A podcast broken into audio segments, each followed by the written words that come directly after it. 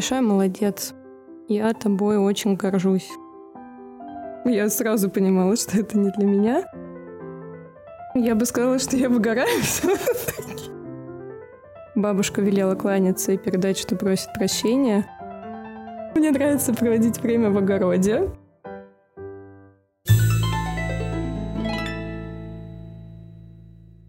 Добрый вечер, мои дорогие хорошие.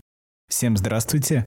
И у нас сегодня наш коллега, специалист в области схемотерапии не только, клинический психолог, преподаватель психологии Алина Шарифова. Усаживайтесь поудобнее, будет очень интересно.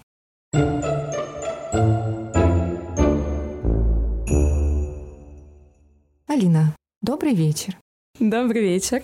Расскажи, пожалуйста, как ты пришла в психологию? Расскажи свой путь. В детстве я хотела стать учительницей английского языка. Потом в какой-то момент я узнала о том, что есть факультет клинической психологии, потому что мой брат обучался в медицинском вузе. Стала узнавать ближе про психологию и поняла, что это про меня. Решила пойти туда. Это в каком возрасте? Мне было 16-17 лет, наверное, это 11 класс. Когда стали определяться с тем, куда идти, я стала думать о том, все-таки выбирать преподавание или пойти в медицинский вуз по следам своего брата. А почему ты выбрала именно преподавание? Преподавание мне всегда было интересно. Не знаю почему. То есть я в детстве очень много играла в такие в игры, где была учительницей с журналом, с игрушками совсем, с доской даже, в общем-то, и писала mm-hmm. там что-то. Как-то мне это было очень интересно, вдохновляло. Это очень классно. На каком этапе ты для себя осознала, что вот психология — это лучше всего? Ну вот это был где-то одиннадцатый класс. Я поняла, что я тоже хочу помогать людям, но не как врач. Я сразу понимала, что это не для меня. Я стала смотреть, да, какие есть варианты, и вот узнала про психологию, поняла, что это то, что ближе моей душе. Смотри, ты преподаватель и психолог. Как ты для себя это разделяешь?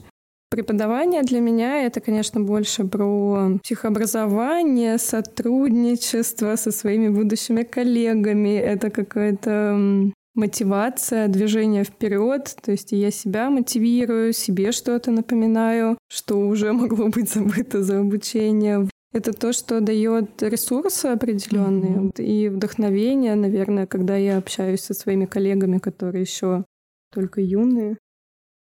Сколько лет ты уже в психологии, как специалист? А, получается, пять с половиной лет я обучалась в университете, и сейчас уже почти пять лет работаю. А что вот в работе психолога ты любишь больше всего? Я люблю людей, наверное. Вот. Как это не странно? людей разных, э, людей, как узнавать их, смотреть на то, какие они смелые, потому что они приходят к нам. И даже, я бы сказала, не помогать, а скорее быть рядом на их пути, да, чтобы они знали, что есть человек, который рядом с ними в разных ситуациях, которые, в которые они попадают, и быть просто как сопроводителем, что ли, на этом пути.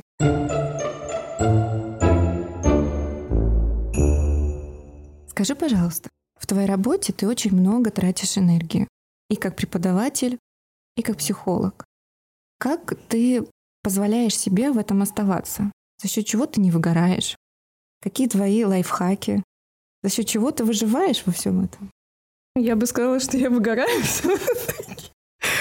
но если честно, то, ну, наверное, у нас у каждого есть сферы, которые нам помогают. Для меня это, конечно, всегда близкие люди, моя семья, да, которые меня поддерживают и такие дают мне ресурсов очень много. Это животные.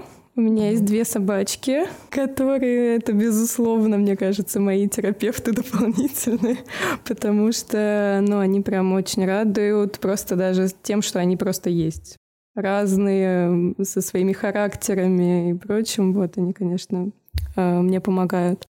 Это сейчас уже походы в зал. Для меня сейчас я поняла, что если раньше это было скорее как из-под палки что-то, то сейчас это то, что приносит удовольствие. когда я э, чувствую свое тело, как-то даже, может быть, заземляюсь, несмотря на то, что это может быть очень тяжело, и мой тренер знает, как мне бывает очень тяжело. Но это то, что дает силы. Просто дела домашние, наверное, или я уже старею, но мне нравится проводить время в огороде. То есть я Прекрасно. в этом году, да, даже сама что-то сажала. Да, и это правда приносит удовольствие, особенно когда ты видишь результат. Конечно. Вот. Тыковку поглаживать, да? Скажи, пожалуйста, последние полгода что-то изменилось для тебя в работе? Я думаю, что да. Столкновение с какими-то экзистенциальными данностями больше, которые у каждого из нас есть, уж если мы вспомним такую философскую какую-то идею. Заземлиться, понять, про что это, по крайней мере, столкнуться с этим, прожить, адаптироваться к этому так, как каждый из нас может.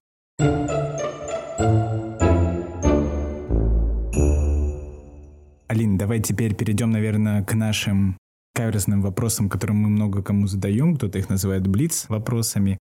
Скажи, пожалуйста, что или кто является самой большой гордостью в твоей жизни? Я думаю, что это мой старший брат. Я, правда, им очень горжусь. Он, наверное, даже это знает.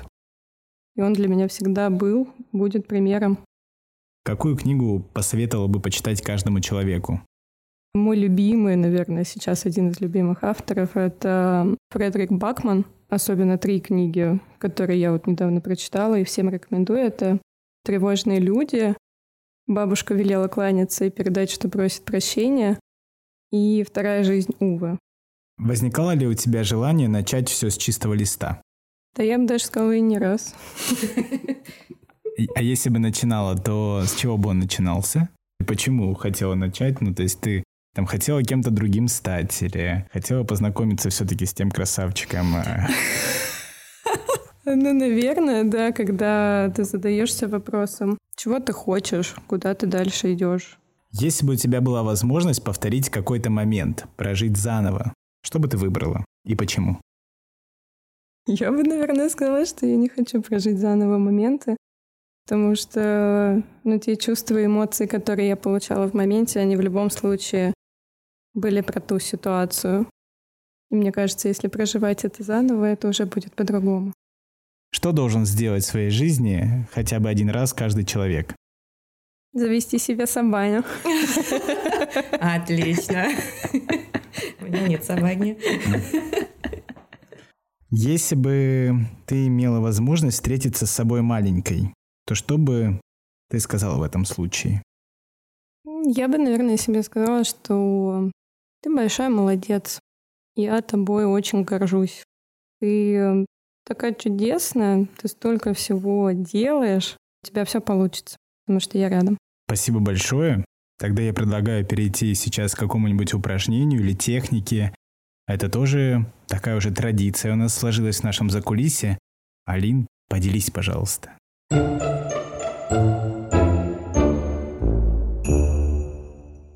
Метафора руки мысли.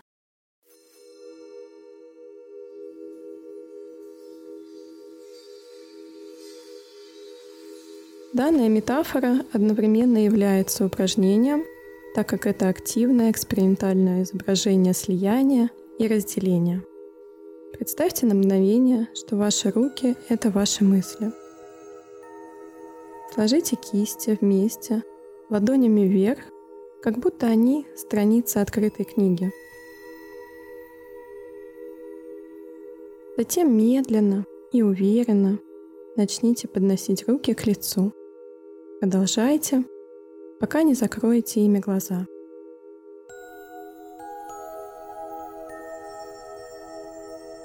Посмотрите на мир сквозь щели между пальцами и заметьте, как это влияет на ваше видение мира. Каково это было бы весь день ходить вот так, закрыв глаза руками? Насколько это ограничило бы вас? Сколько всего вы упустили бы из-за этого? Как это ослабило бы вашу способность реагировать на мир – вокруг вас. Это как слияние. Наши мысли настолько заграждают нас, что мы теряем контакт со многими аспектами нашего пребывания здесь и сейчас. И оказывают такое сильное влияние на то, что мы делаем, что наша способность эффективно действовать в значительной мере ослабляется. Теперь начните очень медленно опускать руки. Делая так, обратите внимание, насколько легче вам становится установить контакт со мной и миром вокруг вас.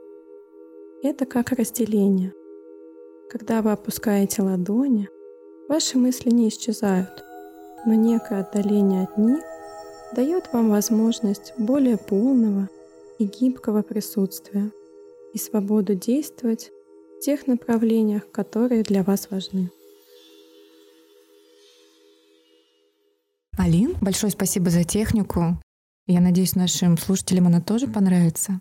Всем спасибо и до новых встреч. Пока-пока.